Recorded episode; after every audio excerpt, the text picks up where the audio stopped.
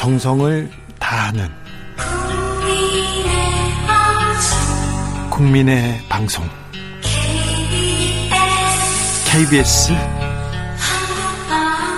주진우 라이브 그냥 그렇다고요. 정치적 원의 시점 최민희 전 의원 김연아 국민의힘 비대위원과 함께하고 있습니다. 자, 아무래도 아무래도 시대적 화두가 부동산 투기와의 전쟁인 것 같습니다. LH 특검 문제로 넘어가 보겠습니다. 특검이 되면 좀 잘할까요? 김연아 위원님 전문가로서.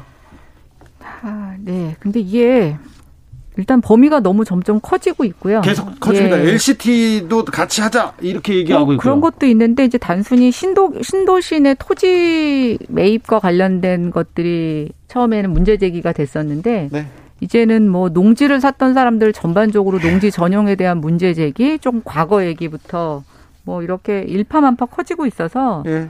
또 전북 거기 지역본부 보니까 거기 요번에 좀 안타깝게 스스로 목숨을 끊으신 분이 계셨잖아요. 네. 근데 이제 LH 직원들만 한 게 아니라 그 지역에 뭐 약간 의사 이런 분들하고 또 이렇게 농민들 분들하고 네. 또 같이 뭐 투자했다고 막 이러고 지금 이게 끝이 어딜지 잘 모르겠어서 저는 특검에서 이 범위를 정하는 문제가 좀 쉽게 끝날까라는 생각이 들어서 굉장히 좀 복잡해지고 있어요. 네, 그래서 국민들 입장에서는 아 다 좋은데 좀 빨리 네. 뭔가 어, 특히 LH만이라도 좀 결론을 냈으면 좋겠다. 왜냐하면 정부가 지금 이번 달 말까지 LH를 좀 거의 해체적 수준에 의한 구조개혁 방안을 내놓겠다고 했거든요. 네. 그러려면 그 전에 사실은 LH에 대한 실체가 좀 드러나야 되는데 이게 오히려 더 시간 끌기가 돼서 이건 이거대로 가고 LH 해체 수준한다? 그럼 좀 말이 안 될 것 같아요. 맞습니다. LH 적폐들은 빨리 뽑아주세요. 이게 국민들의 민심인데요. 아, 이거는 이렇게 정리가 돼요? 네. 이제 국가수사본부와 검찰이 합동해서 네. 지금 LH는 수사에 들어간 겁니다. 그러니까 그건 예. 진행이 되는 거예요.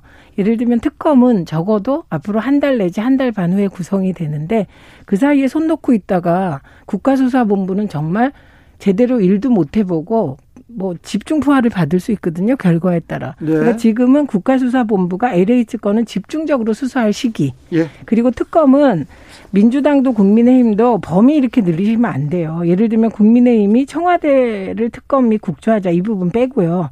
민주당은 삼기 신도시 외에 다른 대규모 택지 개발 사업 다 하자고 넓히자고 하잖아요.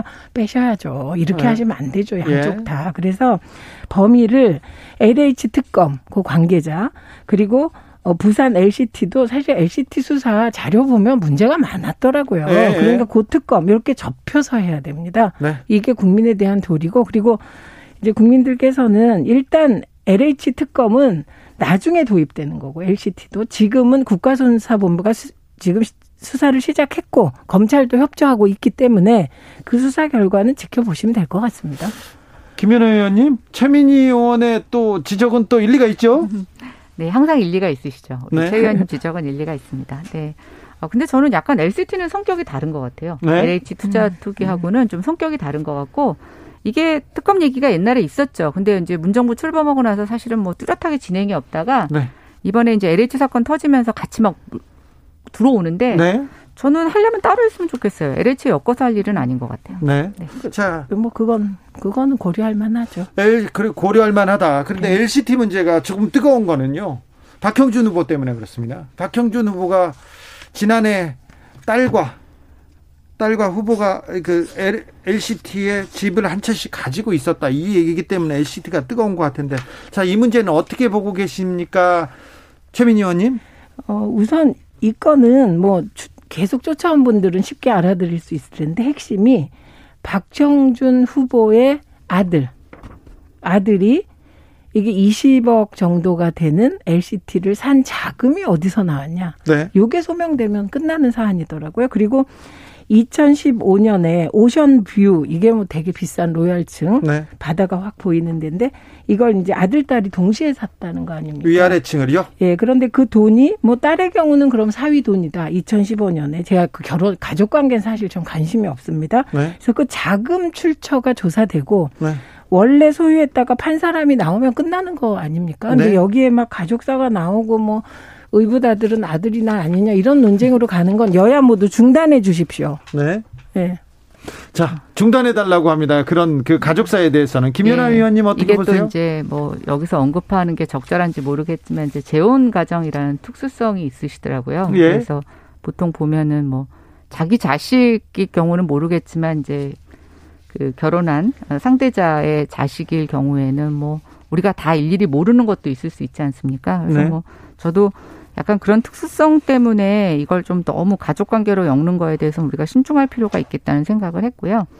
그다음에 이제 LCT가 아마 초기에 분양할 때 미분양이 났던 걸로 저도 기억을 하고 있습니다. 그래서 이제 이게 미분양이 나게 되면 여러 경로를 통해서 이제 뭐 할인 분양이 되기도 하고 또 그때 정치권에 뭐 약간 특혜 분양을 되는 경우도 있는데 요거는 조금 그 내용을 찾아봐야지 지금 단순히 뭐 형제가 각각 갖고 있었다고 해서 이거 자체가 뭔가 부적절한 것처럼 저희가 단정 짓고 갈 일은 아닌 것 같습니다. 그 동, 그 박형준 후보 가족이 소유한 동. 거기 미분양 미분양이 아니었고. 그러니까 무슨 말이냐면. 그 층수는 네. 더더욱 미분양하고는 전혀 그러니까 관계가 없습니다. LCT가 다 미분양됐다. 이건 언론의 잘못된 보도고 제가 자료를 보니까 그 핵심 로얄층 특히 오션뷰는 미분양이 될 수가 없었습니다. 그래서 네. 거기는 미분양이 아니고 미분양 그 외에 예, 미분양된 데가 근데 이런 건 있을 수가 있어요. 보통 이런 거 분양받을 때 전매를 목적으로 분양받는 사람들이 있어요. 네. 음, 음. 에, 그래가지고 이제 그 피 받고 네. 넘기려고 왜냐면 이렇게 오션뷰고 이제 좋은 네. 데들은 네. 그래서 뭐 이걸 그런 사람들이 이렇게 전매한 음. 거를 샀을 수도 있고 뭐 하여튼 그건 좀 내용을 네. 살펴봐야 될것 같아요. 내용이 조금 더 좀 그 진상이 좀 규명돼야 돼요. 그러니까 이 부분은 간단하다는 거예요. 그 네. 전매를 위해서 산 게 당시 불법이 아니었거든요. 네. 거기에 2018년부터 19년 그 사이에 한시적으로 그 규제가 풀린 상황 속에서 많은 일이 있었어요. 네. 그러니까 이 부분은 전매를 해서 팔았다면 더더욱 그 원 분양자 나오면 되고요. 그다음에 제가 이런 고민이 됐어요. 이번에 그럼 재혼 가정 공직자의 경우는 네. 재산 등록 범위를 어디까지 해야 되는가? 이게 특수한 경우긴 하지만 앞으로는 우리 사회도 뭐 이런 일이 좀 많죠. 생기지 않겠습니까? 네. 그래서 저는 그냥 재혼 가정 공직자의 재산 등록 범위 이 얘기가 왜 나오냐면 요 LCT와 관계된 그 시기에 그 아들이 집 사고 그리고 이후 이후에 요러저런 시기에 박형준 후보가 국회 사무총장이었거든요. 예. 그래서 공직자 재산 등록을 안 해도 된다. 뭐 해야 된다. 이런 논란이 있잖아요. 이런 건 깔끔하게 제도로서 정리하는 게 좋겠다. 이렇게 생각합니다. 레이디 워머님께서 근데 101층에서 17층이 로열층인가요? 이렇게 물어봅니다. 네. 그건 제가 확인했습니다. 근데 부동산 모르신다 그러면서 잘하시네. 전 그것까지는 모르겠어요. 아, 왜냐하면 저는 자료를 제가 제가 사실 부동산은 모르니까 김연아 뭐 의원님 사진은 못해. 예, 최민희 의원은 사진은 그만하십시오. 네, 김연아 의원님은 이제 전문가시니까 네, 전문가시죠. 나올 때 더 자료를 꼼꼼하게 보고 오는데 네. 그게 101층에서 보통 아파트는 그 16, 17이 로열이 아니잖아요. 네. 그런데 여기는 고기가 오션뷰 가장 좋은 대 중에 하나래요. 좀 봐야 될 것 같아요. 아니 저 저 이 부분은 그 기사가 많이 나왔는데요. 네. 101층보다 17층이나 15층이 네. 어, 바다가 더 잘 보인답니다. 음, 음. 수평으로 보이는 더 로얄이라는 그런 기사가 2016년도에 나오, 그 나와 있어요. 뷰와 관련된 조망권 같은 경우는 음. 굉장히 개인에 대한 선호가 그렇죠. 달라요. 관, 자신의 네. 관점이니까 이거 이 네. 부분은 그래서 뭐 이거는 그때 당시에 뭐 예를 들어서 건설사가 이런 것들에 대한 층수를 홍보하려고 기획성으로 그렇게 그럴 수도 중간층을 있죠. 그렇게 했을 수도 있고 뭐 그건 좀 봐야 될 것 같아요. 그리고 1층을 네. 좋아하는 사람도 있고 꼭대기를 그렇죠. 좋아하는 사람도 있고 네. 이거는 또 사람마다 좀 다르니까요. 그 관련 기사를 좀 보면 참조가 될 겁니다. 하이드님께서 가족사 관심 없어요. 돈의 출처 명확하게 그렇죠. 밝혀주세요. 얘기합니다. 2081님께서는 국민들은 LH나 LCT 이번 비리에 대해서 빠른 처리를 원하지 않습니다. 빠짐없고 정확하고 꾸준한 음. 조사 원합니다. 그래서 부동산을 좀 부동산 투기는 뿌리 뽑아야 될 텐데 하는 생각이 있습니다. 자, 김연아 의원님이 전문가니까 이번 LH 사태에서 우리 사회가 배워야 됩니다. 그리고 우리 사회가 부동산 투기 이번에는 좀 뿌리 뽑아 뽑는 노력을 해야 되는데 어떤 거에서 시작하면 좋을까요? 어, 일단 뭐 일반 국민들이 어, 근로소득을 통해서 돈을 저축하고 모으는 게 어려움이 있어서 뭐 재테크라는 이름으로 여러 가지 국리를 하는 것들 참 가슴 아픈 일이지만 저는 뭐 그건 그럴 수 있다고 생각이 됩니다. 그런데 공직자들이 그것도 개발 정보를 갖고 있는 공직자들이 이런 일들을 사실 자신의 이름으로 서슴없이 했다는 것 자체는 공직사회 전반에 우리의 영이 무너지고 그다음에 도덕적 해이. 그다음에 저는 이렇게 생각해요. 뭐 지역 본부장이 이렇게 할 정도면 그 음. 위아래로는 더 썩었을 거라고 생각돼요. 예, 저는 그러니까 이제 예 이게 음. 이것에 대한 우리가 근본적인 해결을 하지 않고 그다음에 음. 분명 이랬을 거예요. 옆이 이런 거 하는 자, 것 자체가 창피한 일이었으면 다 몰래 몰래 남의 이름으로 했겠죠. 근데 저는 자기 이름으로 했다는 건 뭐냐면 자기보다 더 높은 사람이 이걸 그냥 마음 대놓고 했던 거를 어. 뭔가 본 보면서, 거예요. 그렇죠. 보면서 직장 생활했다. 부끄럼도 그렇죠. 없어요. 네. 아니 근데 저는 보면서 답은 딱 하나다 이렇게 생각합니다. 이번에 이제 범죄적인 부분은 빨리 처리를 하고 이후에 막을 방법은 그 내부 게시판에 답이 다 있더라고요. 네. 이번에 나 잘려도 나가서 평생 먹고 살 거야. 핵심은 공직자 부동산 투기 이익에 대한 징벌적 환수. 네. 이게 필요하다고 생각합니다. 이 부분 필요하죠? 네. 근데 저는 그거보다 더 중요한 거는 정부가 자꾸만 개발 이익이 생기는 토지 개발 행위를 늘려가면 안 됩니다. 저는 그게 대표적으로 신도시라고 보고 있고요. 음. 아, 그래서 신도시 동급 공급 정책이 잘못된 겁니까, 그럼? 아, 저는 이렇게 무분별하게 많이 신도시로 다 채워 나가는 것은 지금 이런 시스템 하에서는 맞지 않다고 생각합니다. 많은 토론이 필요하겠습니다. 네. 네. 마지막으로 간단하게 ABC 협회와 조선일보의 유료 유료 부스 조작 의혹에 대해서 이 부분은 전문가인 최민희 의원이 할 말이 조금 있으실 거예요.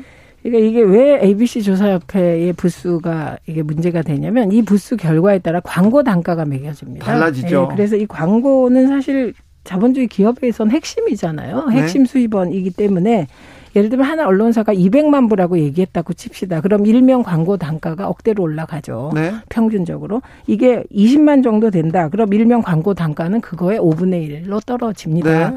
그런데 지금 그 1등 신문 조선일보의 부수가 보통 뭐 우리가 200만 부 이렇게 알려져 있었지 않습니까? 자기네들이 그렇게 자랑했죠. 그렇게 자랑했는데 그게 아니었다는 겁니다. 네. 그리고 이 의혹은 상당히 그 증거로서 증명되고 있기 때문에 저는 일단 만약에 그렇게 해서 정부 광고도 받거든요. 네. 그럼 지금까지 정부 광고 받았으면 그건 불법적으로 세금을 그 세금도 횡령이라는 표현이 쓸 수 있는지 어쨌든 불법적으로 세금을 쓴 거기 때문에 그것도 환수해야 되고 책임도 져야 돼야 된다고 생각하고 ABC 협회는 여기야말로 이런 중요한 부수 조작을 오랫동안 해왔다는 거거든요. 네. 이번 의혹이.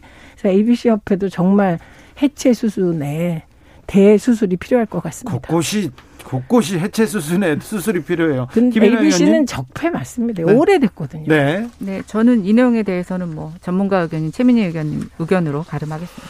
8888님께서 여당 공직자의 잘못으로 치러지는 보궐선거에 그런 이유로 야당 공직자가 당선된다고 해도 수긍합니다. 다만 선거 기간이란 이유로 야당 측에서 펼치는 논리들은 크게 공감되지 않습니다. 지난 과오들을 다 따지자면 야당은 대한민국 선거의 모든 선거에 후보를 안 내야 되지 않을까요? 이런 얘기도 하셨어요. 김정숙 님께서는 땅 투기 관련 논란이 민주당에서 엄청 나오던데 관련해서 엄정한 조사나 처리 가능할까요? 이렇게 물어봅니다. 그렇게 안 하면 네.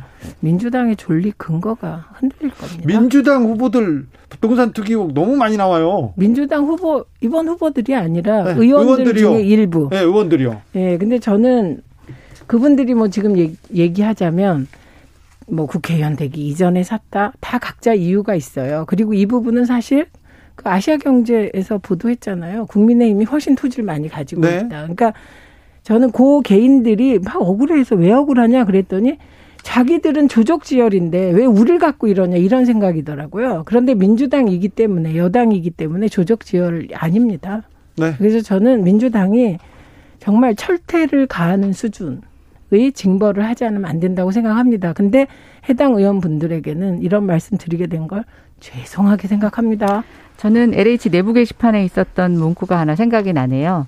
어, 신도시 개발 정보와 관련돼서 엄청나게 정치인들이 로비하고 그 청탁 들어왔었는데 자기네들은 우리보다 더 많이 해놓고 왜 우리 보고 뭐라고 하느냐라는 문구가 나간 게 있어요. 저는 그때서부터 정치인들 특히 국회의원들, 어, 예, 국회의원들이 국토위, 네, 국토위. 그리고 하여튼 뭐 여당 여당 그 지역 국회의원들은 그런 네. 유혹으로부터 많고 그런 관련된 빌미를 제공한 일이 많았을 거라고 생각이 되고 요번 혐의 나오는 것을 철저히 수사해서 그걸 명명백백하게 밝혀냈으면 좋겠습니다. 고급 정보를 다루는 국회의원들, 예결위원들, 그 지역구 의원들 그렇죠? 네, 저는 처음부터 그걸 그냥 한 달 전부터 주장했는데 네, 왜 저, 그분들을 타겟으로 해서 조사를 안 하는지 모르겠습니다. 조사 빨리 해야 됩니다.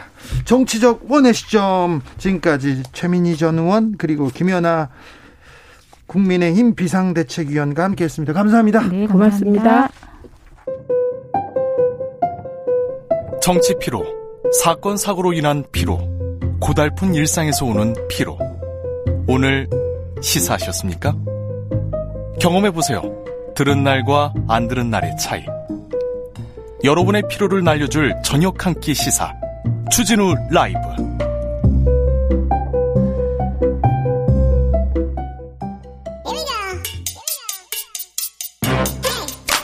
뉴스를 향한 진지한 고민.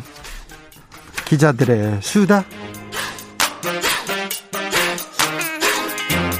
라이브 기자실을 찾은 오늘의 기자는 은지옥이요. 시사인 김은지입니다. 자, 오늘 준비한 첫 번째 뉴스부터 가볼까요? 네, 지난주 금요일 간첩 조작 사건의 피해자 유성 씨의 동생이 법정에 섰습니다. 가려, 유가려 씨 말, 말하는 거죠? 예, 그렇습니다. 아, 참. 아주 오래전에 유가려 씨를 만났었는데 그 애띤 얼굴에 너무 겁을 많이 먹어가지고 그 마음을 졸이던 게 아직도 생각하는데 생각이 나는데 이 사건이 안 끝나고 아직도 재판 중이라고요? 네, 그러니까 많은 분들이 굉장히 의아할 겁니다. 네. 왜냐하면 네. 이미 유성 씨가 최종적으로 무죄 선고를 받아서 끝난 게 아니냐라고 여기실 텐데요. 민사 소송까지 해가지고 배상 소송이 끝났는데요. 그렇죠. 이제 그렇지가 않습니다. 네? 탈북자들은 남한에 제일 처음 들어오면 조사를 받게 되는데요. 네. 과거에는 합동신문센터 이라는 곳에서 받았고 지금은 이름이 북한 이탈 주민 보호센터로 그렇죠. 바뀌었습니다. 국정원에서 와가지고 조사하죠. 그렇죠. 이게 합동이라고는 하지만 실질적으로 주인공은 국정원인 곳인데요. 네. 이곳에서 탈북자 인권 침해가 많이 일어났다라는 비판을 의식해서 바꿨는데 이름을 네.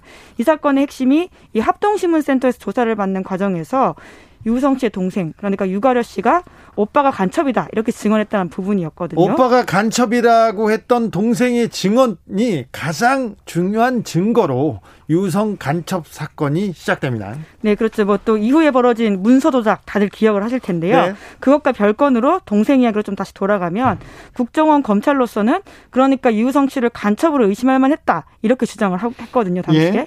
그런데 이 조사 과정에서 사실은 국정원 수사관들이 폭행하고 협박하고 사실상 고문에 준하는 조사를 해서 오빠가 관첩이라고 하는 거짓말을 하게 했다. 이런 내용이 폭로가 된 바가 있습니다. 예. 그래서 당시에 이러한 혐의를 샀던 국정원 수사관 두 명이 정말 뒤늦게 사건이 벌어진 지 7년이나 지나서야 지난해 3월 기소가 돼서 현재 재판을 받고 있습니다. 그러니까 어, 정부가 바뀌고 국정원의 잘못을 이렇게 좀 따져보다가 이 사건을 가지고 수사를 했고 작년에 기소를 한 거군요. 네, 그래서 이 재판 증인으로 유가려 씨가 피해자로서 당시 피해를 증언하기 위해서 법정에 섰는데요. 네, 그때 자 국정원 수사관들은 이 조, 간첩 조작 사건에 국정원 수사관 수사관은 기소가 돼서 재판 받고 있습니다. 근데 간첩 조작 사건에 또 기여했던 기여했던 검사들이 있어요. 검사들은 어떻게 됐어요? 네, 무혐의 처분 받았습니다. 무혐의요? 네, 그러니까 아무런 문제가 되지 않고 넘어간 사건인데요. 이 문제도 검찰 과거 사이가 문제가 있다고 조사를 했었죠. 네, 그렇습니다. 2019년 결과가 그런데요. 검찰이 국정원의 위조된 증거를 제대로 검증하지 않았다 이렇게 판단했고요. 게다가 의도적으로 방치한 정황이 드러났다라면서 검찰총장에게 사과하라고 권고했습니다. 문무일 총장 사과했어요. 그래서 네, 그렇죠. 굉장히 안타깝고 부끄럽게 생각한다 이렇게 말을 했고요. 예. 그래서 당시에 검찰 과거 사의 내용을 바탕으로 유우성 씨가 국정원 수사관과 검사를 고소했거든요. 네.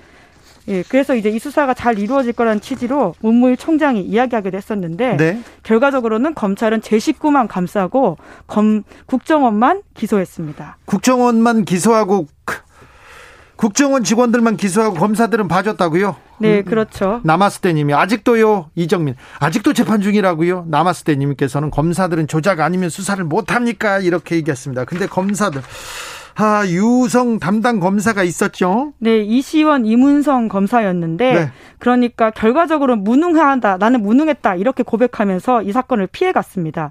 왜냐면 그 당시에 2심 과정에서 밝혀졌던 유성 씨의 출입경 기록, 아까 말씀드렸던 외교 문서까지 도 조작해서 국정원이 냈었는데요. 네. 이것도 우리는 몰랐다. 변호사가 법정에서 지적할 지적할 때까지 몰랐다라고 하면서 그냥 오로지 무능했다라는 것만 강조하는 전략을 취했거든요. 우린 몰랐어요. 우리는 속았어요. 이렇게만 얘기한다. 네, 그런데 그게 정말 무책임한 이야기인 게 결과적으로 지금도 검찰의 수사권, 기소권 이야기가 같이 나오고 있지 않습니까? 네.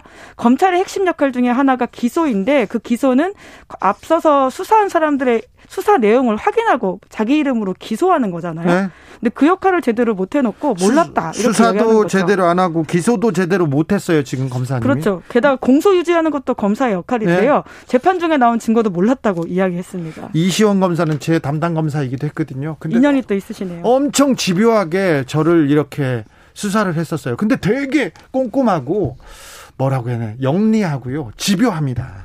그런데 몰랐다. 이 사건만큼은 몰랐다라고 일관을 하면서 문제는 뭐냐면 검사들도 그 내용들을 그대로 받아들여서 무혐의해줬다라고 하는 거죠. 사실 보통의 피, 피의자들이 몰랐다는 이야기 정말 많이 하잖아요. 몰랐다면 당신 바보야? 당신 이럴 거야?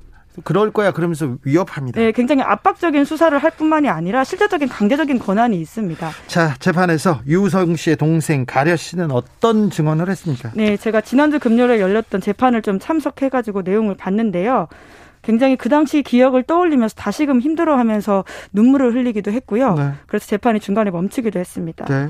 네, 검사 쪽 증인으로 이미 한 번 나온 바가 있는데 이번에는 국정원 쪽 변호인의 반대 신문에 응하기 위해서 나왔거든요. 또 나왔습니다. 네, 이제 그런데 국정원 쪽 변호사들이 피고인 방어권이다 이런 차원에서 굉장히 좀 공, 좀 굉장히 공격적인 제가 보기에는 질문들을 많이 했어요. 네. 그러니까 유가려 씨가 거짓말하고 있는 게 아니냐 이런 의심들을 다시금 좀 물어봤었는데. 네. 예, 그래서 또 유가려 씨 쪽에서 반발을 하면서 중간에 재판이 멈추기도 했었습니다.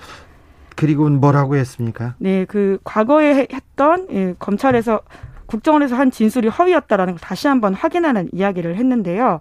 오빠가 간첩이라고는 왜 이야기했냐라고 하면 국정원 수사관들이 수차례 때리거나 머리채를 잡아서 벽에 찍기도 했고 심지어는 정기 고문실을 끌고 가겠다 이런 협박까지 받아서 그런 증언을 했다라고 이야기했습니다. 일단 유가려 씨는 고립돼서 저 고립돼서 누구도 못 만나게 하면서 이렇게 가둬두는 거에 대해서 굉장히 좀 두려움이 있었거든요. 네, 보통 사람이라면 사실 당연히 그렇죠. 게다가 한국에 처음 와서 낯선 사람에게는 이게 조사인지 수사인지 정확하게 뭔지도 모른 채 계속 조사를 받잖아요. 네. 그런데 그 당시 제도에 따라 따르면 독방에서 180일까지 가까이 혼자 두면서 그렇게 아. 조사할 수 있었습니다. 네. 그, 그 자체가 굉장히 인권 침해적이다. 심지어는 관타나무 수용소와 다를 바가 없다. 이런 비판을 인권 단체로부터 샀고요. 네. 실제로 그런 비판들이 받아들여져서 2018년에는 이 180일 기간이 90일로 줄었고 조사를 처음에 와서 조사할 수 있는 기간이 절반으로 줄었습니다. 이 유가려 씨의 어, 희생과 피해가 있어서요. 네, 그리고 또 외부 변호사를 인권보호관으로 위촉하기도 했습니다. 예. 하지만 여전히 부족하다 이런 비판들이 많거든요. 네. 그래서 지난해 12월 달에 국정원이 또 TF를 꾸리겠다라고 발표했는데요. 합동신문센터에서 있었던 위장 간첩 사건 전수조사하기로 하고 그 과정에서 인권 침해 여부 등도 조사한다 이렇게 밝힌 바가 있는데 그 내용들이 어떻게 나올지 될지 좀 지켜봐야 될 것 같습니다. 간첩을 만드는 시대가 있었습니다. 그게 불과 얼마 전까지인데 이제 이런 시대에서는 좀 탈피해야죠. 그리고 인권이 중요해서 중요하다는 걸 또 좀 강조해야 될 거 아닙니까? 국정원이나 검찰은 인권이 중요하지 않고 이 범죄가 중요하다. 항상 이렇게 생각하시는 것 같은데 이것도 좀 바뀌어야 됩니다. 아무튼 서울시 간첩 조작 사건. 서울시, 서울시 공무원 간첩 조작 사건. 당시에 유성 간첩, 씨가 그랬거든요. 네, 간첩 예. 조작 사건으로서 검찰도 국정원도 많이 배워야 되는데 국정원은 좀 반성도 하고 검찰도 반성하는데 검사들이 또 검사들을 봐줬다는 그런 얘기 어, 다시 한번 하고 갑니다. 왜 그러세요, 검사님들? 좀 너무하잖아요. 자, 다음 뉴스로 가볼까요? 구미 아동 학대 사건을 다루는 언론 보도에 대한 비판이 나오고 있습니다. 어, 사건의 본질은 아동 학대입니다. 이 더 이상 이런 아동의 피해는 없어야 되는데 자꾸 아버지가 누구니 엄마가 누구니 하면서 사진 공개하고 그러면서 굉장히 흥미 위주로 가는 언론을 보면서요. 굉장히 안타까움을 느낍니다. 네, 지금 그 이야기를 하려고 하는 건데요. 그러니까 수사 과정에서 누가 범인인지를 찾아내는 건 굉장히 중요한 부분일 수 있죠. 왜냐하면 예. 학대를 한 사람이 누군지 처벌을 해야지 다시 이런 일들이 벌어지지 않은 것들이기 때문인데요. 중요합니다. 하지만 이 사건이 이제 그 DNA가 아이의 엄마로 지목됐던 사람과 완전 다르게 나와서 외할머니다 그런 게 나온 이후부터는 사건의 본질이 말씀처럼 완전히 바뀌었습니다. 네. 아동학대라고 하는 이야기들은 다 사라져버리고요. 굉장히 선정적인 기사 제목들이 클릭수를 노린다라는 인상을 지울 수가 없는데요. 계속 그런 기사를 쏟아내고 있습니다. 그리고 복, 복사해가지고 붙여서 제목만 이렇게 비슷하게 더 자극적으로 만들어서 기사를 팔려는 정말 좀 아, 비윤리적인 예, 옐로우 저널리즘이라고 할 수 있는 계속 나오고 있습니다. 예? 예, 저도 제목을 좀 찾아봤는데요. 예, 뭐 이 제목을 읽는 게좀 적절한지는 잘 모르겠는데 부적절한 제목들을 MBN, 국민일보, 조선일보, 부산일보, 매일신문 굉장히 많습니다. 제목이 뭐예요? 한두 개만 읽어주세요. 예, 구미 보람이 친부 찾아 택배 기사까지 100여 명 DNA 검사. 그러니까요. 주변에 있는 사람들 다 데려다 DNA 검사해가지고 누구 아버지가 누구냐 찾는다는 거 아니에요? 네, 그러니까 어머니로 지목된 그 외할머니의 내연 관계에 굉장히 집중하면서 마치 막장 드라마 제목 같은 이야기들을 하면서 흥미를 끌고 있는 거죠. 택배 기사까지? 근데 이런 기사 제목을 버젓하게 버젓하게 중견 언론사들이 다 달았더라고요. 네, 그렇죠. 그 우선은 굉장히 사건 자체도 어떤 면에서는 선정적이긴 하지만 언론사들까지 이런 풍토를 조장하는데 따라갈 필요가 있느냐라는 질문을 할 수밖에 없습니다. 피해 아동의 얼굴을 공개한 것도 큰 논, 논쟁이 됐습니다. 네, MBC 실화 탐사대라는 프로그램이 있는데요. 여기서 3월 10일 구미 3세 여아 사건 제보 기다립니다라는 영상을 올렸습니다. 그러면서 아이의 생전 얼굴을 공개했는데요. 이후에 또 연합뉴스에서 해당 영상을 인용 보도하면서 다수의 매체가 아이의 얼굴을 공개했습니다. 신문 막 일면에다 낸 신문사들도 있더라고요. 네, 근데 또 그런 제목이 하나같이 또 예쁜데 이렇게 예쁜 아이를 뭐 이런 네. 식이었어요. 그렇죠. 또 아이의 외모를 강조하는 식의 제목을 달면서 문제가 된다라는 비판들이 있었는데요. 네. 스포츠 경량은 구미 3세 여아 생전 모습 공개, 누리꾼 분노. 한국경제TV는 이렇게 예쁜 아기를 숨진 구미 3세 여아 얼굴 공개 이런 제목을 달았습니다. 네. 그러니까 또다시 사건의 본질을 흐리게 하는 자칫 아이의 외모를 평가하는 듯한 인식을 줄 수 있는 제목이기 때문에 비판을 받고 있습니다. 네. 이런 건 좀 안 되는 것 같아요. 좀 네. 아닌 것 같아요. 게다가 또 아이 얼굴 공개가 결과적으로 언론사의 상업적 이익에만 부여하는 게 아니냐 이런 네. 비판도 네. 있는데요. 네. 물론 반대 의견도 있습니다. 피해 아동을 기억하고 수사 진척을 위해서 얼굴 공개 필요하다라는 의견도, 의견도 있는데요. 네. 네, 왜냐하면 이 사단법인 대한아동학대방지협회 운영진이 이런 아이의 얼굴을 공개적으로 올렸다라고 하는데요. 그 과거의 정은이 사건 예로 들면서 제보가 쏟아지고 또 행방조차 파악되고 있지 않은 또 다른 피해 아동을 위해서라도 이 얼굴 공개 불가피하지 않냐 이런 의견도 밝히고 있긴 합니다. 아무튼 이 얼굴 공개를 하면서 이거 이렇게 또 이걸로 장사로 이어가는 건 굉장히 잘못된 것 같아요. 저도 중학교 때 선생님이 꼭 말썽 부리면 넌 그러게 생겼다고 막 저한테 얼굴 가지고 막 그러셨어요. 대학교 때 저는 그날은 저 청바지 사러 갔거든요. 청바지 사러 명동에 갔는데 갑자기 전투 경찰이 잡아가지고 닭장차라고 하지 않습니까? 전투 경찰을 잘 차에 태우면서 너 데모하게 생겼다고 잡아가는 거예요. 그날은 데모하러 안 갔거든요. 정말 억울했었습니다. 억울했습니다.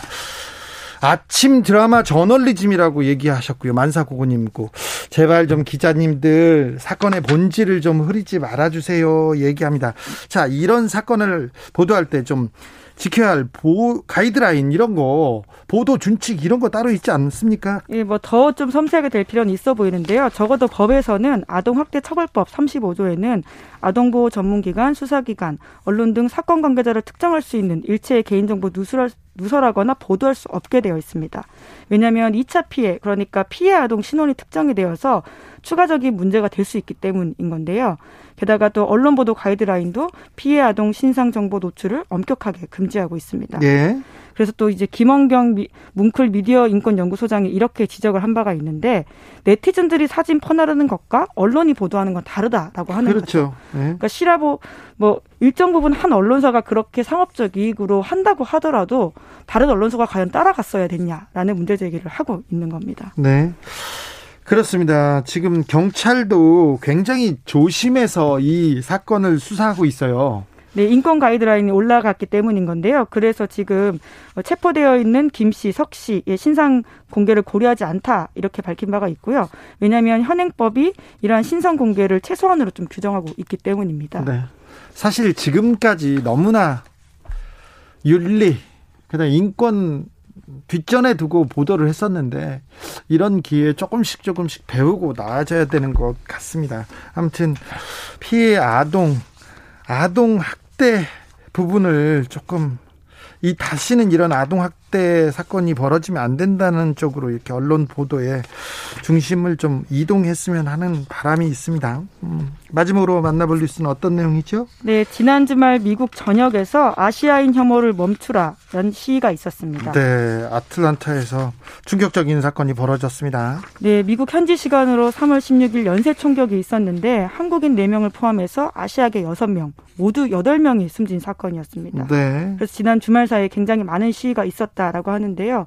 여기에 또 한국계 미국 배우인 샌드라 오가 깜짝 동참해서 눈길을 끌기도 했습니다. 네. 그리고 또 한국계 미국 배우 데니얼 킴은 지난 18일에 미국 의회에서 열린 청문회 증인으로까지 나왔습니다. 여동생이 피해를 봤다고 하더라고요? 네, 2015년에 증오범죄 피해 봤다 이렇게 이야기했는데요. 그때도 그런데 증오범죄로 미국 경찰이 제대로 수사하지 않았다라는 지적을 했습니다. 네, 이번에도 이번에도 아틀란타 경찰이 어, 증오 범죄가 분명한데 이거 인종 차별, 인종 증오 범죄가 확실한데 이 부분에 대해서 계속 선을 긋고 있어요. 네, 그러니까 피의자의 통신 기록이나 게시글에서 증오 범죄를 입증할 만한 다른 증거 못 찾았다 이렇게 이야기하고 있다고 하는데요. 미국 내에서도 비판이 많습니다. 심지어 경찰은 이 피해자의 서사에 굉장히 집중하는 듯한 태도를 보여줘서 비난을 사고 있는데요. 피해자가 그날 지쳤고 막다른 지경에 있었다. 정말 그에게 나쁜 날이었다. 또 피의자가 성중독자다 이런 이야기를 하면서 마치 그 범죄를 옹호하는 듯한 뉘앙스를 풍겨서 비판을 사고 있습니다. 네, 이 경찰은 바뀌었죠. 네, 그러니까 그 미국 내에서도 비판이 나오고 있는데 조지아주 상원 의원은 이렇게 이야기했습니다. 피의자에게 나쁜 날이었는 건지 어떤 건지는 관심이 없다. 그렇죠. 가해자에게 서사를 부여하지 말라 이렇게 경고한 거죠. 네, 그러니까요. 기분 나빴어. 그래 알았어. 기분 나쁘다고 사람을 죽입니까? 그걸 또 당연하게 받아들여 들어야 됩니까? 자, 코로나 이후에 아시아를 향한 혐오 범죄, 아시아계에 대한 혐오 범죄 늘었다는 분석이 있습니다. 그런 뉴스 계속 보고 있습니다. 네, 이제 보고서 보면 4천여 건 넘게 일어났다라고 하는데요. 지난해 미국에서 발생한 혐오 범죄 절반을 차지할 정도로 그게 굉장히 늘었다라고 합니다. 폭발적으로 증가했습니다. 네, 미국 전체 인구에서는 아시아가 6.5%인데 그에 비해서 그 범죄 자체가 굉장히 늘고 있기 때문에 이것 이번 사건도 굉장히 징후적이다라고 볼 수 있습니다. 6.5%밖에 안 돼요? 네, 아직까지도 이제 백인, 흑인, 라티노 이런 쪽이 더 많은 비율을 차지하고 있고요. 네. 또 미국 인구가 워낙 많지 않습니까? 네. 2,100만 정도 된다곤 하는데요. 미국 인구가 3억이 넘으니까 그 중에서 6.5% 차지하고 있다고 합니다. 김은지 기자 미국에 있을 때 이런 그 이런 좀 혐오 범죄 걱정. 네, 예. 인종 차별 같은 거 당한 적 있습니까? 어, 뭐 운이 좋아서 안 당했다곤 하지만 사실 코로나19가 처음 발생했을 때 미국 대다수 사람들이 마스크를 잘 안 썼거든요. 네. 그런데 오히려 저는 마스크 쓰고 싶었는데 눈치가 보이더라고요. 왜냐하면 딱 아시아인으로 특정이 되기 때문에 아시아 아시안만 그때는 마스크를, 마스크를 썼으니까 분, 예. 그러다 보니까 오히려 그 코로나에 대한 굉장히 오해도 많을 때여서 괜히 마스크 쓰면 특정돼서 어, 어떻게 폭력을 당하는 게 아닌가라는 걱정이 있었는데요. 실제로 네. 뉴욕에서는 그런 일들이 있었습니다. 네. 예. 혐오와 차별은 멈춰야 됩니다. 막아야 됩니다. 안 됩니다, 더는. 기자들의 수다 지금까지 시사인 김은지 기자와 함께했습니다. 감사합니다. 네, 감사합니다. 교통정보센터 다녀오겠습니다. 이현 씨.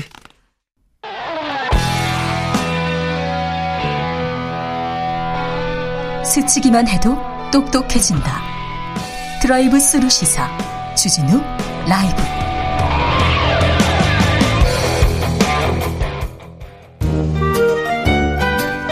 인생이 먼저다. 함께 잘 먹고 잘 사는 법 찾아보겠습니다. 인생과 통하였느냐 생생민생 통. 안진아 선아 민생생각 안진걸 민생경제연구소장 어서 오세요. 네, 안녕하십니까. 한 주 동안 얼마나 또 바쁘셨어요? 아, 예, 아주 바빴는데요. 지난주 금요일 날 매우 보람찬 일이 있었는데요. 네. 택배 기사님들을 응원하는 달력을 만들었던 네. 우리 대전역 학생들이 네. 서울로 직접 올라와 가지고 네.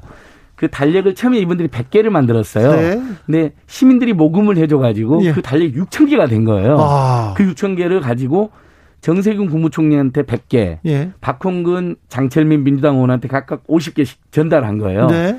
정책 당국자들한테 과로사 근절 대책을 더 확실히 세워달라. 네. 최근에도 쿠팡에서 두 명, 로젠택배에서 한 명 추정되는 과로사가 있지 않았느냐 하면서 더 제대로 신경을 써달라고 요구하니까 예. 이 국무총리나 민주당 의원들이 정말 그렇게 하겠다고 네. 정말 이렇게 다짐을 했고요. 달력 좋은 생각인 것 같아요. 그리고 그 6천 개의 달력을 가지고 택배 노조 사무실까지 간 거예요. 예. 근데 택배 기사님들이 여러분이 이제 맞이를 해주셨는데 자기들 그동안 고생했던 것 중에 가장 보람찬 날이었다고. 네. 너무 힘이 됐다고. 자, 그런 아주 감동적인 미담이 있었습니다. 네, 고등학생들이 진짜 기특하네요. 예, 예. 그래서 제가 이제 마지막에 남산까지 안내 드리고 네. 서울 오신 김에 잘하셨어요. 남산 보고 하셨는데요. 네. 아무튼 남산 말고 다른 데 가고 싶은데 일부러 남산에 아, 끌고 간 거? 아침 일찍 와가지고 한강하고 여의도는 보고 오셨더라고요. 네. 다른 좋은 데 가고 싶은데 예, 예. 남산으로 끌고 가신 거 아닌가요? 아닙니다. 아닙니다. 아, 정말 또... 정말 정말 대단했고요. 네. 관련 기사에도 많은 시민들이 너무 흐뭇하더라고. 알겠습니다. 예, 미담이 넘치는 사회 가야 됩니다. 학생들이 남산 가자고는 했습니까? 남산 돈가스 먹고 싶다 그랬습니다. 아, 그랬어요? 예. 돈가스도 사줬습니까? 그 선생님이 사드렸습니다. 아, 예, 잘하셨어요. 이동 이동은 제가 해드렸습니다. 알겠습니다. 자, 첫 번째 뉴스로 가볼까요? 자, 부동산 예. 얘기를 하겠습니다. 공시지가가 오르면서 많이 올랐어요. 그래서 예. 1주택자에게도 세금 폭탄이 떨어진다 이런 기사가 지난주에 아. 굉장히 많이 나왔습니다. 팩트 체크 부탁드립니다. 정말 제가 이건 정말 세금 폭탄이란 말은 네. 없어져야 됩니다. 세금 폭탄. 예, 네. 공동체와 나라, 우리 이웃들 또는 자기 자신을 위해서 쓰여지는 세금이고 예. 많이 번 분이 많이 내는 게 당연한 원리인데 그렇죠. 그걸 왜 세금 폭탄이라고? 그 전까지는 그런 말 안 쓰다가 종합부동산세 때부터 쓰기 시작한 거죠. 노무현 정부 들어서 종부세를 예. 조금 올린다고 건, 만진다고 했을 때부터 폭탄 얘기가 그러니까 나왔습니다. 그러니까 결국 LH 사태 같은 것도 보면 부동산 투기의 욕망이 그런 그릇된 짓을 하게 만드는 거잖아요. 예. 근데 만약에 투기를 투기와 완벽하게 우리가 근절내서 했다면 그런 짓을 못 했겠죠. 네. 이해충돌 방지법이 그래서 저는 매우 중요한데 어쨌든 종부세는 집값이 너무 올랐으니까 당연히 공시지가가 현실화되는 건 당연한 거고. 자, 공시지가 예. 현실화. 진짜 얼마나 세금이 올랐는지 좀 따져볼까요?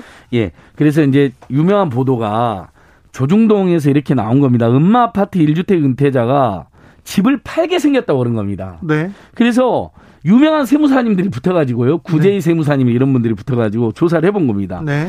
공시 가격이 10억 3천만 원이랍니다. 15억이요? 예, 예.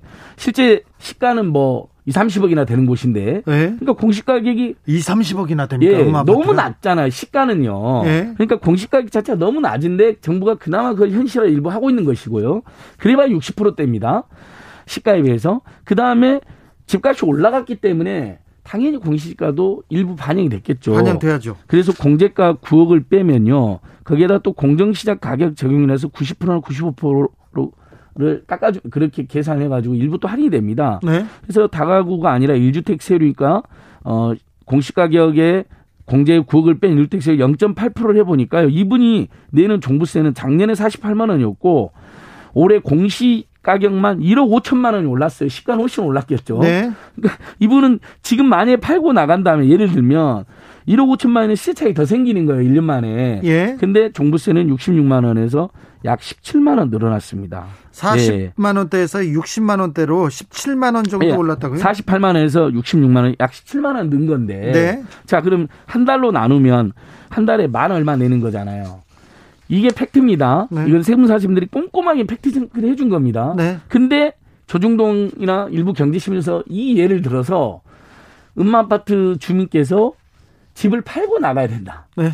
이렇게까지 과장을 한 겁니다. 집 두채 예. 있는 사람들한테 세금이 많이 올랐습니까? 그분들에게는 세율이 더 올라간 거 올라, 맞죠? 그 올라가야죠. 다주택자들은 세금을 더 내는 게 사회정의에 맞고 조세정의도 맞고요.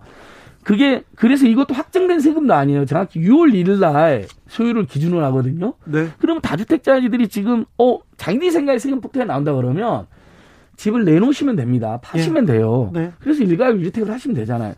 투기 목적으로 2주택이나 3주택 사시는 분들, 4주택, 5주택 갖고 있는 분들이 아 이거 너무 부담된다. 빨리 내놔라는 게 종부세 목적이기도 합니다. 그게 사회정의도 맞고. 왜 근데 언론은 그렇게 지금 여러 채 있는 사람들 부자 편만 드는지 이해가 좀 안 돼요. 근본적으로 한국 언론은 그래서 잘못된 것입니다. 네. 서민 중산층 빈민의 편에서 해야죠. 언론이라 하면 모름지기. 네. 방송 관련 법령에도 사경제 약자들의 목소리를 대변을 해놨거든요. 근데 오히려 본인들이 투기꾼 그다음에 사회경제 강자들만 대변하고 있는 꼴입니다 지금. 네. 우혜진님께서 세금은 폭탄인데 집값 오르는 건 폭탄이라고 절대 표현 안 합니다. 언론이 얘기합니다. 집값이 훨씬 더 많이 올랐고 세금이 따라서 조금 올랐습니다. 예. 은숙님께서는 네. 그 아파트 놔주세요. 제가 세금 낼 테니까 그런 얘기합니다. 자 팩트 체크 하나 드립니다. 시세 17억짜리 아파트 서울에서 공시가격 10억집 됩니다. 네. 그 60세 집주인을 가정해 보면요 재산세는 원래 이제 370만 원 나오니까 빼놓고요. 종합부동산세가 49만 원 나옵니다. 근데 지금 우리가 60대 이상 그다음에 장기 보유하고 있으면 최대 80%를 감면해 주니까요. 만약에 은퇴한 고령의 1주택자다 하더라도 어 40 지금 49만 원 나는데 종부세가요. 네. 근데 경우에 따라서는 80%까지 깎아 주니까 실제로는 몇만 원밖에 안 나오는 겁니다. 네. 그다음에 또 하나 팩트 체크해 드립니다. 어 이건 실제 올라온 사례입니다. 자기가 주택이 10억 5천만 원이다. 시가가. 근데 공시 가격 9억 정도 된대요. 그래서 네. 계산해 봤대요. 종부세 올해 얼마나 나올 것인지 8,500원 나온다고 본인이 직접 올렸습니다. 1년 종부세가 8,500만 원. 아니, 죄송합니다. 8,500원. 네. 그러니까 세 가지 지금 팩트를 말씀해 드렸는데 자, 집값이 오르고 그다음에 공시 가격을 현실화하고 있고 그래서 예전보다 종부세를 낸 사람이 늘어난 건 맞아요. 작년에 31만 명이 냈는데 올해 지금 확정된 건 아닙니다. 6월 1일 전에 일본 다주택자들이 집값을 팔고 그다음에 집값이 떨어지고 그러면 어 종부세를 내는 사람이 52만 명이 안 될 수도 있는데 예상컨대 올해 52만 명이요. 그러면 자 전체 국민이 5,100만이 넘죠. 전체 국민 하면 1%입니다. 근데 이게 이제 가구에서 나 세대주가 내는 거니까 그 집에 3명이 산다고 쳐도 150만이니까 전체 국민 중에 3%가 안 내는 세금인데 이걸 가지고 세금 폭탄이라고 난리를 피우고 그다음에 공시 가격이 현실화돼서 어 재산세가 많이 올라갔다 그러는데 제가 조사를 해보니까요. 오히려 지금 공시가격 6억, 그러니까 네. 시가로는 뭐 9억, 10억씩 하는 집들입니다. 공시가격 6억 미만의 6억 이하의 집들은요 재산세를 정부에서 0.05%를 깎아줬습니다 올해부터. 네. 0.05%요? 예, 그래서 예를 예를 아주 쉽게 예를 들게요. 현재 공시가격 4억짜리 아파트 실제 실거래가는 7, 8억 할 겁니다. 6, 7억에서요. 네. 연 10만 원의 재산세가 줄어듭니다. 네. 자, 이게 전국적으로 92%입니다. 오, 그래요? 공시가 6억 이하의 집에 사는 국민들이 전국적으로 92%. 그러니까 6억 이하의 71%나 됩니다. 오, 그래요? 그러니까 이분들은 오히려 자, 많이 깎아졌네요. 예, 국민의힘이나 만약에 조, 조중동 이분들이 지금 세금 폭탄을 공격할 게 아니라 오히려 이렇게 이야기해도 아니 전국적으로 92% 서울에서 72% 국민들은 세금이 줄어드는구나. 왜 선거 앞두고 이런 짓을 하느냐 하면서 서민 감세를 공격을 해야 되는 거예요. 네. 팩트 체크를 제대로 하면요. 그런 기사는 안 나옵니다. 근데 그런 기사 안 나오잖아요. 왜? 이건 재산세 감면 그래도 공시가격 6억 이하에서 성실하게 살고 있는 일가구 일택자들에게 감면해 주는 거니까 좋은 정책이니까 이건 부, 숨기고 있는 거죠. 송대현님께서 1년에 17만 원이요? 새차 자동차세도 대형 승용차 기준으로 40만 원 넘습니다. 40만 원이. 네. 아니 제가 제 자동차세 항상 이것도 재산세 일종인데 자동차세 100만 원 나오는 분들 수두룩이에요. 그 어마어마한 집 가지고 있는 분들은 100만 원도 안 나오는데 그 100만 원마저도 자동차세 3월 안에 통합해서 내면 7만 5,300원이나 할인된다고 제가 맨날 말씀드렸잖아요. 알겠습니다. 자동차세보다 작은 게 지금의 종부세의 진실입니다. 그러니까 자동차세보다 자동차보다 집을 가지고 있는 사람이 세금을 적게 낸다는 게 좀 그러니까요. 놀랄 만한 일입니다. 가지고 있는 분 모두 내지만 종부세는 올해 최대 최대로 잡아봐야 3%밖에 내지 않는다. 전 국민 중에. 자, 소장님, 네. 이거 궁금해요. 아파트 가격이 조금 안정되고 있습니까? 하락한다는 뉴스가 나오기 시작했습니다. 예, 맞습니다. 이것도 아주 반가운 뉴스죠. 어, 아무래도 어, 이사 대책이 있었잖아요. 네. 그러면 이제 신도시 중심으로 거의 뭐 8, 90만 원 가까이 이제 공급이 된다고 하니까 지금 집을 살려고 하는 분들도 조금 기다리겠죠. 네. 그럼 이제 매수가 좀 줄어들게 되는 겁니다. 네. 매도하려고 하는 사람에 비해서 이제 시장 원리에 대해서 떨어진 면도 있고요. 예. 그다음에 어, 종부세 계속 어쨌든 공시가격도 현실화되고 종부세도 지금 6월 1일 기준으로 네. 많이 올라가게 되잖아요. 예. 연말에 내지만. 근데 네. 6월 1일 전에 처분해야 되거든요. 네. 그래서 다주택자들의 매물, 법인 매물 작년부터 나오기 시작했고요. 늘어나기 시작했고 다주택자들의 매물이 지금 나오고 있다고 봐야 됩니다. 뭐 우르르 쏟아지는 정도는 아니라는 게 전문가들의 평이지만 어쨌든 어 전체적으로 집값 하향 안정화의 신호 그다음에 다주택자들이 아 이거 종부세 정말 최대 세율이 이제 다주택자에게는 6%까지 내야 되거든요. 네. 부담되죠. 6%면. 그러니까 집을 내놓고 있는 분위기 이런 것들이 종합되면서 이제 매도 우위가 아니라 매수자 우위의 시장으로 지금 바뀌고 있다. 네. 그래서 지금 아파트 가 상승률이 2월 첫째 주에 0.1% 정도 오른 거로 한국 부동산은 조사에 나왔습니다. 네. 그다음부터 계속 떨어져 0.09에서 최근엔 0.06%까지 상승폭이 둔화되고 있고요. 실제 시장에서 조사를 해보면 억소리 나게 떨어진다는 말이 지금 나오고 있거든요. 예. 1억 안팎이 떨어지고 있는 거예요. 지금 그러면 예. 부동산 예. 가격. 그러니까 작년에 10억 주고 샀던 아파트가 예를 들면 지금 9억 정도로 떨어져 있는 거예요. 지금 부동산이 좀 안정되고 있는 거네요. 이, 이 것은 신호가 확실히 왔습니다. 이것은 지금 이게 대세가 돼서 계속 떨어질 것인지에 대해서 논란이 있잖아요. 항상 부동산 시장은 정말 네. 정말 알기 어려운 시장이니까. 네. 그러나 분명한 것은 공급이 늘고 있고, 그러니까 공공 분양주택들도 늘고 있고 공공 임대주택들도 늘고 있고 네. 곳곳에서 네. 공급이 늘어나잖아요. 네. 거기에다가 신도시가 곧 개발된다. 그래서 이번 LH 사태 해법으로 신도시 개발을 백제하자는 주장은 어 많은 시민사회단체들 중에 일부는 그런 경우는 있지만 저희들은 절대 그래서는 안 된다. 그걸 다시 백제하고 민간 대기업에게 그걸 맡기면요. 예. 공급도 굉장히 늦어지게 되고 민간 대기업들은 더 많은 이윤을 붙이려고 그러겠죠. 그렇겠죠. 그럼 공급값도 올라가게 됩니다. 굉장히 네. 안 좋게 됩니다. 네. 신도시 공급은 LH 비리를 뿌리 뽑으면서 그다음에 LH 비리 못지않게 그동안 고위 정치인들 공무원들 했던 비리까지 같이 뿌리 뽑으면서 예정대로 진행이 돼야 됩니다. 네. 그래서 저렴한 공공주택이 더 공공 분양이 늘어나잖아요. 그러면 지금은 집값은 더 떨어질 수밖에 없습니다. 그래요? 거기에다가 종부세 흔들리지 않고 유지해야 됩니다. 예. 그럼 다주택자들이 진짜 힘들어서 내놓을 겁니다. 네. 제가 보기에 6월 1일 전에 매물 늘어날 수밖에 없습니다. 그럼 종부세 기준이 6월 1일 보유하고 있는 사람한테 가거든요. 네. 그러니까 벌써 3, 4, 5월 달에는 눈치 보던 다주택자들이 집을 더 내놓을 것이다. 네. 예. 그러면 좀 이제 안정되는 거죠? 그리 그렇게 가야 되는 게 맞고요. 이렇게 한 사회가 부동산으로 네. 완전히 네. 너무 과열되고 그거로 성실하게 일해서 월급 받는 사람들, 자영업하는 분들, 그 다음에 일가구 일택에서만 소박 살고 있는 모든 분들이 고통받는 이 악순환 끊어야 될 때가 그렇죠. 됐습니다. 끊어야죠. 더 이상 부동산 투기나 불로소득은 이 땅에서 아예 꿈도 꿀 수 없게 만들어야 되고 그 첫 신호탄으로 종부세가 이번에 인상이 제대로 된 것이고요. 네. 그다음에 그럼에도 불구하고 공기업 일부 직원들의 일탈이 드러난 거잖아요. 투기 일탈이. 네. 이거 이참에 완벽하게 뿌리 뽑아서 전화위복 계기로 삼아야 됩니다. 그래야죠. 네. 그게 민생이죠. 맞습니다. 부동산으로 속상하지 않도록 네. 우리 국민들 저희들 더 열심히 집값은 하향 안정화돼야 되고 공공 분양과 공공임대주택은 지금보다 더 늘어나야 된다. 네. 알겠습니다. 생생민생 통 안진걸 소장의 응변이었습니다. 감사합니다. 세금 폭탄 거짓말 좀 하지 마세요. 일부 언론들 정말 그건 너무 나쁜 짓입니다. 아 그렇습니까? 예. 네. 그런 말은 더 외치겠습니다. 예, 제가 화나서 한 번 더 이야기했습니다. 예. 소장님 감사합니다. 예, 고맙습니다. 오늘도 수고하고 지친 자들이여 여기로 오라. 이곳은 주기자의 시사 맛집 주토피아 주진우 라이브.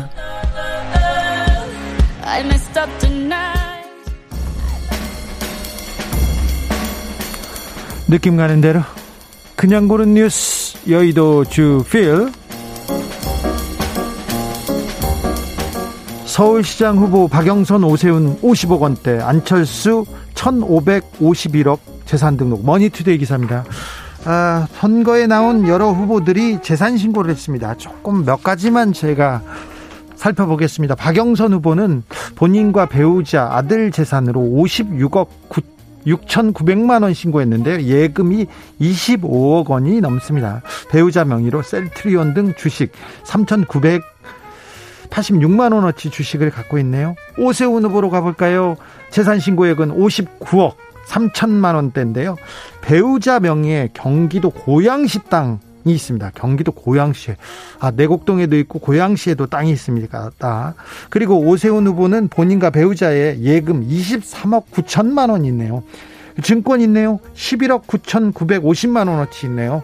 아, 그렇군요. 안철수 후보는 1,551억 원 신고했습니다. 주식이 많고요. 1,400억 원대 주식이고요.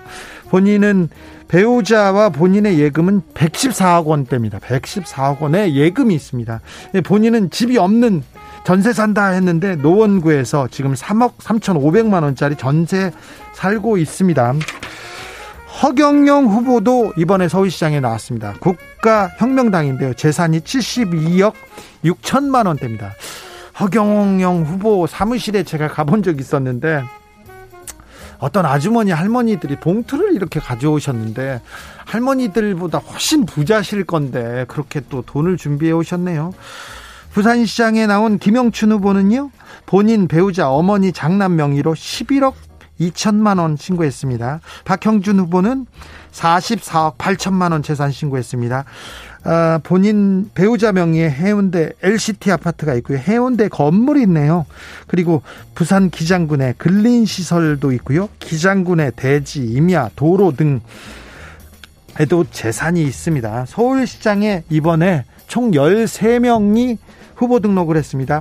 신지혜 혀입니다. 혀이 기본소득당 후보가 있고요. 허경영 국가혁명당, 오태양 미래당, 이수봉 민생당, 배영규 신자유 민주연합, 김진아 여성의당, 송명숙 진보당, 정동희 무소속, 이도엽 무소속, 신지예 무소속 후보입니다. 신재 여입니다.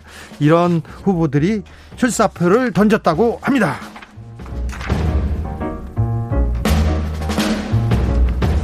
세계 멸종 위기 중 황새 올해도 왔다 한겨레 기사인데요. 생태계 보고 비무장지대 DMZ 인근에 황새 천연기념물 199 황새가 관측됐다고 합니다. 3년 연속인데요. 그런데 저 초등학교 때 초등학교 2학년 때 황새가 돌아왔다 이 기사를 본 것 같은데 40년 거의 40년 동안 이 기사가 나오고 있습니다. 그런데 황새가 얼마나 귀한 귀한 그 새냐면요. 전 세계 2,500마리 도 남지 않은 세계적인 멸종 위기종이라고 합니다. 근데 러시아, 중국 국경에 있다가 한반도에 왔는데 아, 황새가 계속 잘 와야 될 텐데 앞으로 이 기사를 못 볼 수도 있습니다. 그래서 굉장히 좀 귀한 새다는 거 한번 생각해 본다. 황새야 멀리 가지 말고 또 오렴.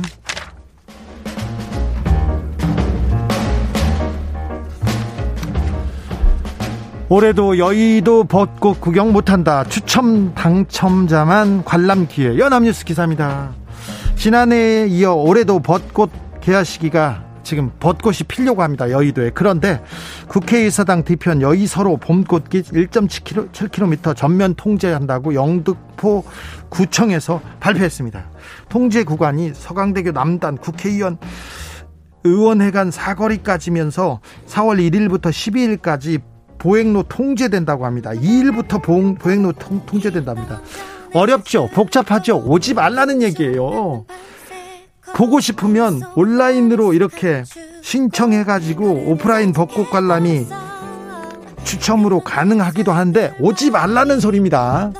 자, 진해 군항제도 전면 취소됐습니다. 오지 말라는 소리예요.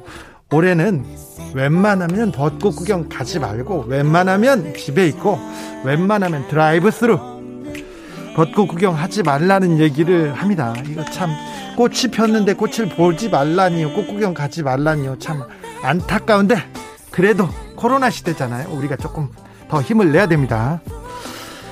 아이유 하이포가 함께 불렀습니다. 봄 사랑 벚꽃 말고 들으면서 주진우 라이브 여기서 마무리하겠습니다. 저는 내일 오후 5시 5분에 돌아옵니다. 지금까지 주진우였습니다.